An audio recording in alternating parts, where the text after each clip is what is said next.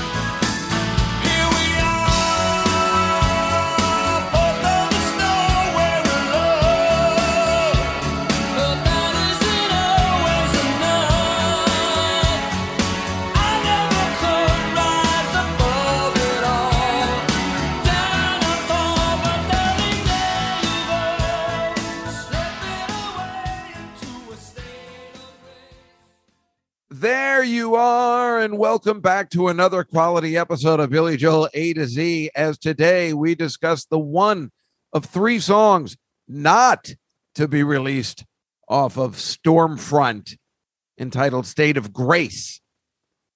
Billy's 11th studio album came out on October 17th, 1989, and State of Grace is the third song on side two, or the eighth song off of the CD. And like Billy in his Forrest Gump character says about the song Souvenir. That's all I have to say about that. I mean, seriously, Alon, there's nothing else to say. This song truly again is erased from existence. it, is, it appears nowhere else. So, what does that tell us as we just go right into the rankings? What do you think Christopher Mananos is going to put a song nobody seems to remember, except for some reason Dave Juskow, and I'll explain why later. Alon Altman, your thoughts? I don't think it's a terrible song, really. Uh, I think he'll probably put it around 82. Oh, you're way off. He has this at 112. He says, after more than a few listenings in the past month, not a single lyric from this song stuck with me. Literally forgettable. Glenn Gamboa uh, likes it a little more. He put it at 61. And it's a lot more. He, he likes it a lot more. Yeah. And well, I'm going to tell you what he wrote. Joel doesn't get an, Joel doesn't get enough credit for writing timeless pop like this that could become a hit for pretty much any singer in almost any era. Kelly Clarkson, your next hit is right here, or maybe you want it, Luke Bryan. What the heck is that? well, I, I kind of agree with all that. I mean, I just I think it is a pop hit, but uh the, the fans rank it at 120. Wow. It's out of 121 the song that's lower than that? Nobody knows but me. And I like nobody knows but me. What's with these fans? Well, you're an idiot about that. We can blink and not on that when Santa Claus to see. God damn it. You're always going to get me with that one. well, I will tell you, Alon, I was actually looking forward to doing this song, not because I liked it, just because this song has been in my head. It's one of those Billy Joel songs that has been in my head for so, so long since 1989. Wherever I am, sometimes, whether it be the shower, whether it's just walking around, I sometimes just go, There you are. I don't even know what the lyrics. It's a state of grace. Bump, bump, and that's that's all I know, and that's all I do. Like I didn't even know the lyrics. That's what when Christopher Fernandez was saying that, I'm like, yeah, there's not one memorable lyric yeah. in it I can remember. Uh, and then when I reheard it, I'm like, but I remember not liking the song, but just it, it made such an impact for some who knows what reason. Obviously, the time period where it came out in 1989, I was listening to that album over and over, and I didn't hate the song. But now, re listening to this song, I almost was going to put it on the hidden gems because I like it. But why wouldn't I like it? It is a power ballad, technically. Mm-hmm. It is an 80s song. It is not a timeless classic. This is clearly from 1989. It's very obvious, let alone being produced by Mick Jones, who was the king of the 80s and all the music I like. So, in that sense, I really did kind of enjoy listening to this song again. There's so many things I liked about it, but boy, was this just that one part was in my head. And it's always going to be in my head. This is the one I remember besides We Didn't Start the Fire from this album. It's this song and We Didn't Start the Fire. Yeah, there's something about this song that is kind of catchy. It's like Billy says, it takes like a left turn, it has a chord progression that you don't expect. And it kind of like each verse sort of like goes this way, then comes back and gets you right back to the beginning of the next verse. And it just kind of has this weird like circular effect where you're just always ready to keep moving on from one verse to the next, from the here you are to the there you go. And all of a sudden you're like into it and it's in your head. But you're right, it's very 80s sounding. I think if they had different instrumentation, this could be kind of a timeless classic or a single, like Glenn Gamboa was saying. They wouldn't have different instrumentation because it was the 80s, you know, produced, the guy bought in a producer from the 80s, you know, uh, in the sense of, geez, uh, that uh, Foreigner album with uh, I Want to Know What Love Is and that was yesterday and the other stuff he's produced. I mean, you know, he, he had, they, they let him do the 80s guitar solo in this thing. They did not use Dave Brown they let Mick Jones does the guitar solo, which is completely an 80s guitar solo, unlike any Billy Joel song we've ever heard. I love it. I love Mick Jones's guitar solo in this because it's real concise, but it, it gets to the point and it sounds so, yeah, it sounds like Foreigner. So it's pretty cool.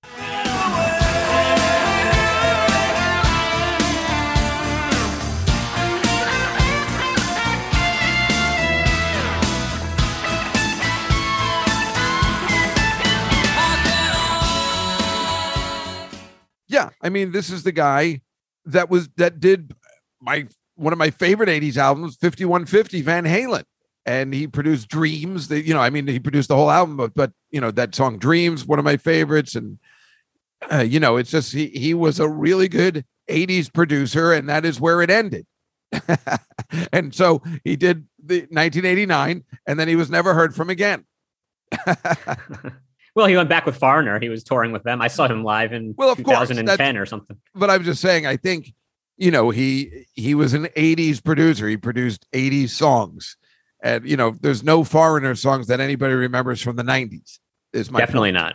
You know, we like we said, we always talk about Billy Joel is truly timeless. All his songs, it could be from anything. It's very like much like a Woody Allen movie. You know, Hannah and her sisters is from 1986. It doesn't feel like an 80s movie. you know, I mean, this is the same thing, except for this song, except for a couple. There was another one off this uh, album, right? That we said was, or maybe not this album, but well, definitely things like from the bridge, also Modern Woman. Right, right, right. That's right. The other one from the bridge, also Running on Ice. Yes, right. I mean, you can't blame Billy Joel for during that time writing songs like this. I mean, he just that's the way if you wanted hits, that's the way they were written. That's why it's fascinating that every song was released on this album except for this one, which is so funny because this is the one that makes the most sense to release during that time. Yeah, I wonder if they gave it a shot, if it actually would have kind of caught on and charted pretty well. Because why not? It's actually not a bad song. It is catchy, like we said. It sounds like it's from the time. But I guess that's why people don't like it, you know, in the in in the rankings and the fans and stuff like that, because it is not it's not a normal Billy Joel song. It's not a Billy Joel song. It's very much like Running on Ice, like you were just saying. Like, and people don't seem to remember or like that. I mean, I do, because this is this is my unfortunate wheelhouse. I grew up in the '80s, and I like songs from the '80s, and so I like this song. I would love to hear like if Billy had like a piano version, just like a real stripped down kind of de- almost like the demo of this, what it would have been like without all the 80s things. Like the drums are too front and center, the vocals sound like live and echoey, like it's in some big arena. Without all that and the backing vocals, like I think there's something here to this song. I would like that too, but there is, man, there's nothing on this song. There's no demo. There's not even any live versions. I mean, there's, yeah. No, oh, well, do, do you want to go right to the stats? I mean, tell me because I mean, I was looking because I was looking like, let me hear another example of the song. There's nothing. There's nothing out there, right? Yeah, there we have audio of one live version from, right, from, from Rosemont, Illinois, Yeah, it's like just bad audio. Rosemont, Illinois, April 1990, and that is the only time he ever played this live. That's it. Shut up. Yeah, just really. once. And I thought it was a pretty good live version. Like it actually sounds pretty good, except at the end, Billy has trouble in that outro where he has to get higher with his vocals. He misses a note kind of bad, and then Oh. Crystal takes over the whole outro. Oh, And she sounds good, but I wonder if it was like Billy was like, I don't have it. You do it. Wow. No, that's well, that certainly could have been a reason, although it seems like we said in the souvenir song that in 2000, that's where he started transposing. So in 1990, to not hit some of those notes, again, thanks to smoking, um, that would be very uh, disconcerting. Uh, but again, yeah. th- oh, that's crazy. After all the songs we know, this is the one he chose never to ever play again. And why that one time in Rosemont, Illinois, clearly on the Stormfront tour, was that, do you think that was the first part of the tour? You think that's where it kicked off? I don't think so, because that's April 1990. The tour must have started in 89, right? No, you don't know. I mean, it's like the album came out when the album came out in October of 89. So the tour could have started, you know, in January of 90 or something. So Yeah, let me look when it uh, started for real. it's a fun 80s song. I don't, how do you not play it back then? I guess we've talked about this before. You've got five to six other songs released on the album, and then you got to play your back catalog. There's no time, there's no room. And you know he wants to play, and so it goes, even though maybe I don't like it or whatever, but he likes that song. So you know he wants to play that. You know he has to play We Didn't Start the Fire. I don't know if he has to. I don't think he has to play Shameless at this point because it wasn't that thing. But he has to. What are what are some of the other songs that were released?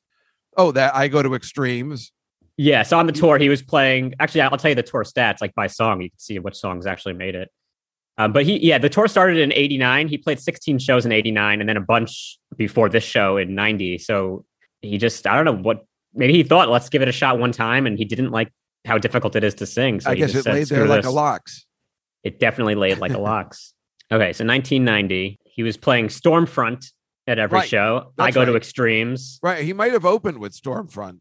What do you Yeah, think? so he always so Stormfront. I go to extremes. We didn't start the fire. Downeaster Alexa. oh, right. The Downeaster Alexa. Right. So that's so that's already four songs from one album, and he's got to do, you know, a, a ton of back catalog stuff. So that's exactly why this song isn't gonna cut the mustard. Yeah, and then he did uh Shameless about half the time, Leningrad about a third of the time. oh my god, I forgot about all that crap. and that is crap it is. That's not her style. Oh, that's off this album too, right? Yeah, that was a hit that was released. That's not her style. I, I can remember every song vividly, but I can't. I don't remember how the lyrics, how they go, or anything else except that little part. Yeah, so that's about it. And then State of Grace, the one time. Right. Well, that's the thing. But there it is. Oh, and and, and so it goes. He played a few times, not a lot. I said. I said. There's no way he wasn't playing that because he loves that song personally. So, yeah, you're talking about five songs, six songs off one album, which of course you're supposed to do in concert to promote the album. But then you got to play at least 15 more songs from your past stuff. There's no time for a song that wasn't released as a hit, I guess. yeah. Too bad, you know, he said he want he pictured Daryl Hall singing the song, which again, you know, when he always pictures other people the song, I don't know why he didn't give it to him. There's so many artists that gave people their songs. He never did that. He never actually did it. He always said, "Here's what I won't like," and then he kept it for himself. It's a little selfish. Yeah. I mean, it would have been pretty cool to hear a Hall & Oates version of this song. Yeah, absolutely. So I don't know whether you know this, but uh, I found out that Mark Rivera and I don't know if you know Ian Lloyd, but they both did background vocals on this song, and they also played on Agent Provocateur, which was the unbelievable Foreigner album that had I don't know what love is and all that stuff. So Mark Mark Rivera played sax on you know that uh, legendary album from Foreigner and I don't know whether which came first or who was working. Well, no, that's uh, what happened was Billy asked Eddie Van Halen to produce this album, so which would have been horrible in a sense. I mean, if you were just writing songs like this, it would have made sense. But I can't imagine Eddie Van Halen be like, so it's called what? We didn't start the fire, and I go like this, like Harry Truman, Doris Day goes, yeah, I don't, I don't. uh Hey, uh, listen, I'm working with this guy Mick Jones. You might want to give him a call.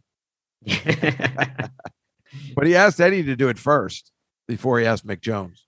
Well, then we would have had this song with an Eddie Van Halen solo instead of a Mick Jones solo. That's right, and that would have been damn cool too. Yeah. But yeah, Mark Rivera played on uh, both. Mick Jones uh, had the crossover appeal, and they all did background. And Mick Jones uh, sang backup vocals on this song as well. So he not only did he uh, help out with the guitar, he also did background vocals because I guess this was his wheelhouse, this kind of song. And and I felt bad again. You feel bad for Dave Brown. They're sitting there like, well, I don't understand what's happening here. Why yeah. is the guy? Uh, we'll call you. Don't worry about it, Dave. Yeah. Don't come in tomorrow. Yeah, and they had already gotten rid of Russell Javors and Doug Stegmeyer. So, uh, you know, it was a whole new crew. Not a whole new crew, but a lot of a new crew. Yeah, exactly. So, well, somebody was it was the owner of the Gotham Comedy Club. He was telling me he likes Billy Joel, and he's like, "Ah, I got mad at him after he dumped his crew. And I said, "Well, it's funny. Alana and I have been talking about that doing this podcast, and what you don't realize, number one, is that he was extremely loyal for a long. Yeah, he dumped his crew, but after you know, 15 years or even 10 years of being together, which is a miracle in the music industry, a real miracle. So he was loyal and then he's an artist so you know you sometimes you just want to go in a different direction so everybody's people don't know the liberty story like we do you know where he's just yelling at his boss every time i ain't playing that shit Yeah. so again the loyal comes out so he dumped them for one album jeez Well, I don't know. I wonder what it would have sounded like with those guys, but it wouldn't have been the same. It would have. It, it had to be what it is. well liberty told rolling stone many years ago that this song state of grace foreshadows the end of the of billy joel's marriage to christy brinkley he feels he said he always spilled his beans about his life when writing songs if you listen to state of grace from the stormfront album you can hear that he and christy are at their end so he feels that's what this song is completely about Yeah, kind of. I mean, it's about like a relationship where you're trying to get through to the other person, but they're kind of in their own little world and not really listening. Like, I guess it's like that stage in marriage where you're talking and the other person's just like, yeah, uh huh, right, sure, yeah. But they're not really listening to you. That's what he's talking about here. that's what he's talking about. However, there is controversy, but in the lyrics, it's very clear. There you go, slipping away into a state of grace. I know the look that comes across your face. It's so familiar to me. However, shortly after they did get divorced, Christy Brinkley implied it was actually Billy Joel who had problems in the communication department, not her. So she lashed back and she told uh, in 1994 she told tv guide just because people can express themselves through their art doesn't mean they're great communicators in person you piece Yeah. of shit she put that in too it was crazy no I like how the big expose is in TV Guide. well, I, I know well tv see you're too young but tv guide was a big deal back then so but You read the guide? it's from seinfeld right Yeah. I've never seen a beautiful lady reading the guide. I mean, it's horrible when they make fun of him collecting TV guides because I used to collect TV guides. I collect all the fall preview guides. And then my cat got locked in my closet by my cleaning lady once and she ripped it all up. So, and now they're probably worth money. So, damn it. Uh, yeah. So it's interesting that uh, Christy Brinkley uh, says it wasn't her fault. It was his. And yeah, but he said, she said, and we do enjoy that. And it really isn't fair for Billy Joel to write songs about their happy times and their sad times, and she has no say. You never think about the other side. Like I, I'd love to hear a song by Elizabeth Weber. Yeah. It'll be a real hit. the other side of, uh, you know, uh, Billy. You know, he says some really bad stuff about me, but it wasn't all like that. I could tell you some stuff about him. Right. Just because he's writing it, we're taking it all at face value. But obviously, there's two sides to the story here. Maybe he was writing this song a little bit about himself, but never really explained that. Well, they're the the women are never going to win, or the men, because we, you know, even Pink, uh, the guys are never going to win because Pink is beloved, and Billy Joel is so beloved. We're never going to. Be- we tend to believe Christy Brinkley. We're never going to believe Elizabeth Weber, but Christy Brinkley, we, she she really does carry herself so lovely. She never seems to say anything bad. There, obviously, there's something wrong with her. She's been married five times but uh, you would never see it in the press or anything. She doesn't seem to have a bad word to say about anybody. So it's odd that she was like, "Is that what he said?" Because let me tell you something, it ain't like that.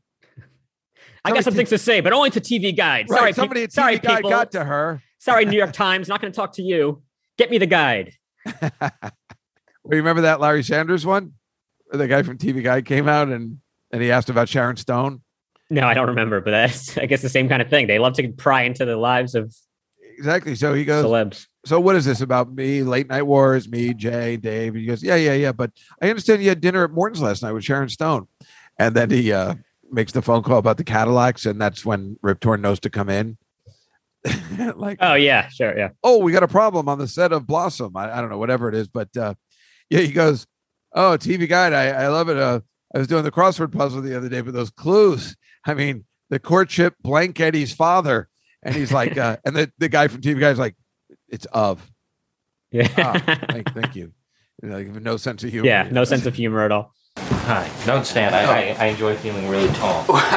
Dennis Markel, TV Guide. Thanks Nice for taking you. the time. Hey, I love TV Guide. I especially love the crossword puzzle, but those those clues. The courtship blank Eddie's father. I was up half the night. Oh, where was up? Oh, is it? Oh, damn it! I put am. Feel free to call me next time. I will. So I assume this is uh, Jay, Dave, me, the talk show wars, blah blah blah. Yeah, but you know, before we get started, I wanted to ask you something. I, uh, I understand you had dinner with Sharon Stone last night. How'd you hear that? Well, Sharon Stone, you know, we, we know everything she does. How was the food at Morton's? Great. Fine. And I understand you took her back to your place after dinner? Excuse me. Just something. You made me think of something. Uh, Beverly. Yeah, Would you do me a favor and see if we've heard from the Cadillac dealership yet? I certainly can. Thank you. Uh, Larry, I'm sorry to interrupt you. There's an emergency. Uh, something fell on Bobby on the stage. Oh my God.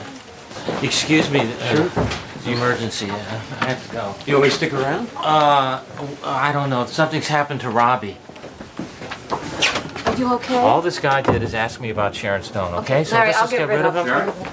You know, yeah, I'm doing an interview in this. Hey, Larry, I heard I heard a Cadillac, but there was a bottleneck in the kitchenette.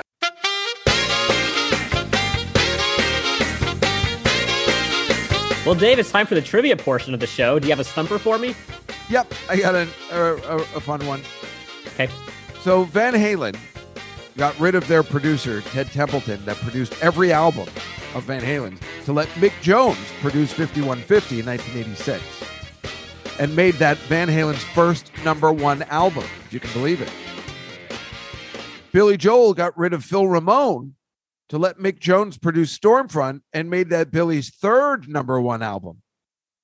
What band got rid of Jeff Mutt Lange to let Mick Jones produce their album and it never reached number one?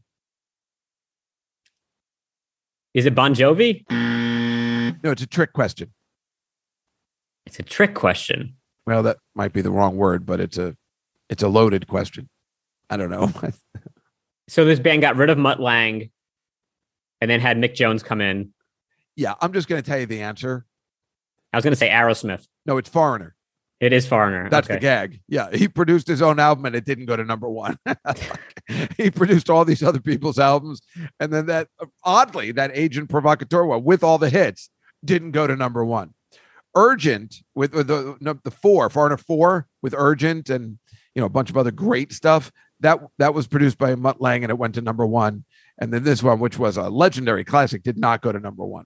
So Hey, was Mutt Lange is good. What can you say? Oh no, he's unbelievable. But uh, yeah, I thought that was an interesting statistic that Mick Jones was able to make everybody else go to number one except him, his own. It's hard to work on your own baby like that. You need a third party to really help see it from an always- objective point of view. I was always amazed that Phil Collins was producing Eric Clapton's albums. You know that just that pairing didn't add up to me, and but yet Phil uh, Phil Phil Collins uh, made that that that when when Eric Clapton made a you know an album in the '80s. I I think he pushed it to number one. You know he he he had a whole new audience after that. So and Phil Collins was the king of the '80s, and that is a fact. Wait, I thought Mick Jones was the king of the 80s. What's going on here? What might have been the he had something to do with the '80s, but we all know Phil Collins being a front man and having his own.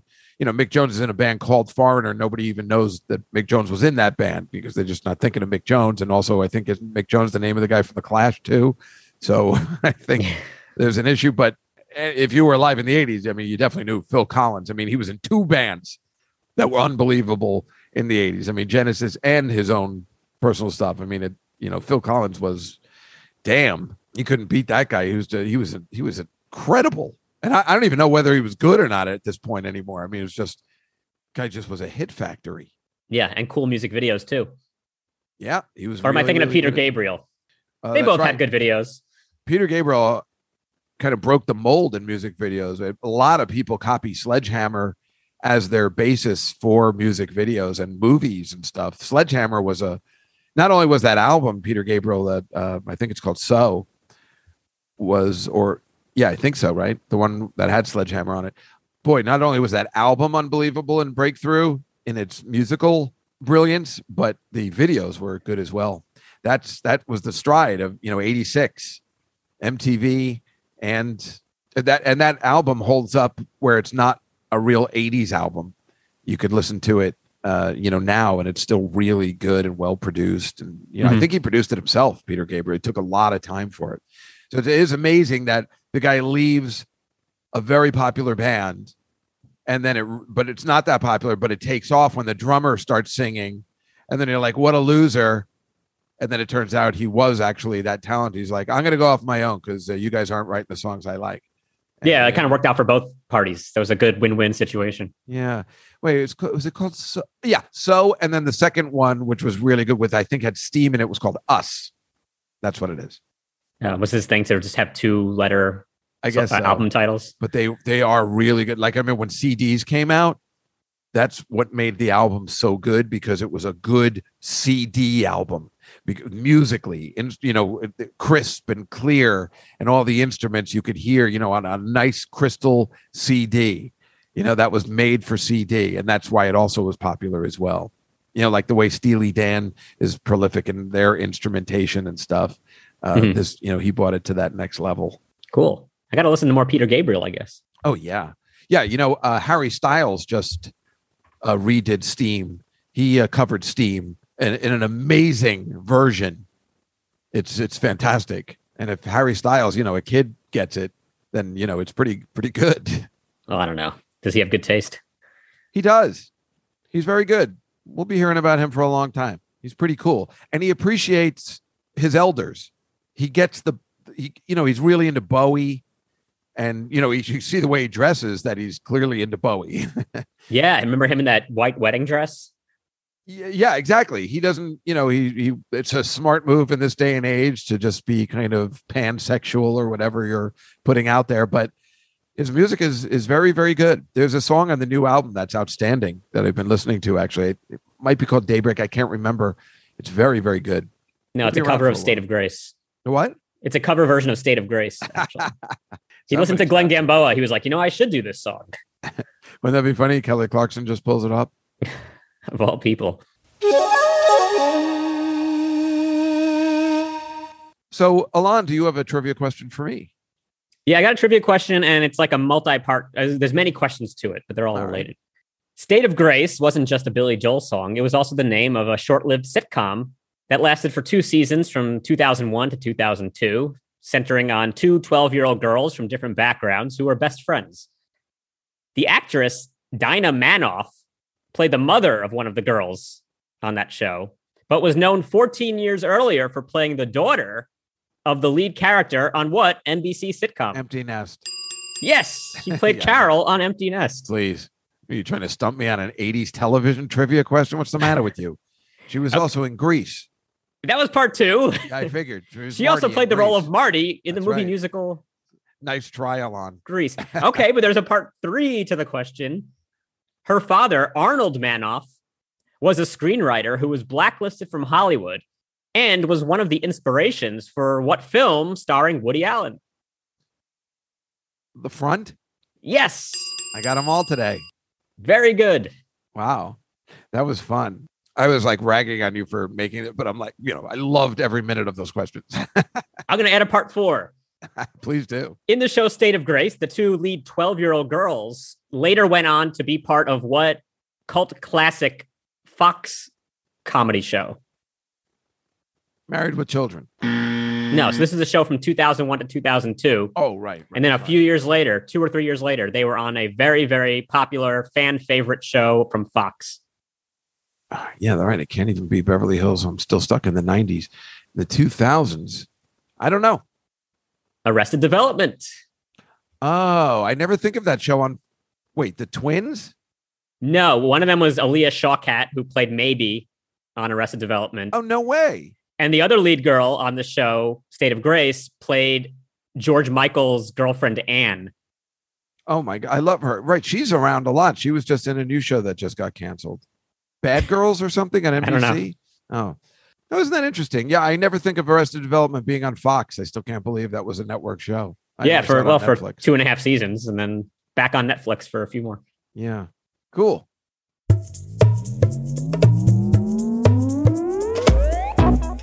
Well, I am excited since I uh, like this song, but uh, can't remember any of the lyrics or anything. But I am excited to see if you have a parody for us today. Song "State of Grace." What does Weird Alon have for us today? Today, Weird Alon has a song called Applebee's. that sounds fine with me. I think anything you were going to pick today, I'm like, who cares? But There you go, telling me we can't go to Applebee's. Why do you have to be so hard to please? It is my favorite place. Here I am trying to get you to eat Outback steak, a bloomin' onion, and a lava cake. But you say you'll break up with me. Here we are, both of us feeling hungry, but you only want something fancy. You'll never eat food from a chain, but I'll try again. So, darling, how about we go to Wendy's or to Chick fil A? We'll get it to go and then just drive away. None of your friends have to know. Here I am, still hoping you'll compromise on Applebee's. Fiesta lime chicken with melted cheese is sitting there waiting for you. Applebee's, it's slipping away. Applebee's, it's slipping away. Hey now. Well, I was I I don't know how you remembered the melody. Uh, I'm still having trouble with, but you know, when you were singing that part, I remembered in this song, there's keyboard like kind of bells and a power guitar that come in that is very reminiscent of what they used to do in the 80s, and it's in Hearts. Who will you run to? Right from 1987 Mhm. where they kind of have those bells, which they used to do in the 80s, you know, this this certain keyboard sound. And uh the part that I think you which I was like, wow, how does he even know where this is going melodically? Uh, it was very impressed, but it, it reminded me. I was thinking about that when I heard the song, and you reminded me to bring it up too. It, it- you know, who will you run to? Ba-da-dum, like something. it- it- it's a, a standard '80s thing, and that song was in '87. This was '89. Still, again, if I'm thinking about that song, then it is a total 80s song. This uh, "State of Grace," as we already talked about, but Yeah. you for some reason your melody reminded me of that you were very it was amazing that i don't know how you got to where you were going I was just singing the heart song, actually. it was still very impressive that you were able to uh, do that without listening to the music in your headphones Somehow, with a, you know, luckily I had a state of grace. Does that make sense? No, it doesn't. no i was thinking of the show grace under fire. That's what i was thinking when you said state of grace the brett butler show. Brett Butler. Yeah. I was thinking of doing Brett Butler trivia also. yeah that's great. Grace under fire. We could have called it state of grace under fire. That could have been your parody. Ah and then you could have done it with with an accent Hey, Alon what's happening Mr. Brady just to kick open the door to the maid room with the shirt tail hanging out and a bottle of whiskey in one hand, going, Come on, Alice, I think it's more than just a hunch.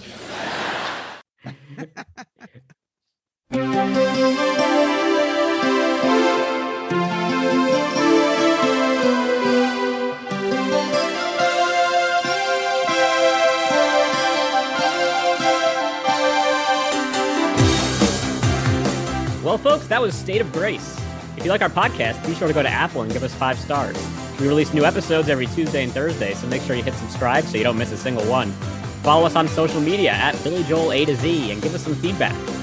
Would you like to hear Christie Brinkley write a song to give her perspective on the marriage? oh she's good she is talented. Would you have preferred to hear Daryl Hall sing this song? Oh, he's good. Did Eddie Van Halen make the right choice in not producing this album? Oh, he's good. Oh, yeah, I'm, I'm upset about that. I actually wish he would have. Yeah. And when was the last time you had Applebee's? I had it last night, but I don't know why you would ask that question. Figured. Until next time, I'm Alon Altman, I'm Dave Juskow. and this is Billy Joel A to Z.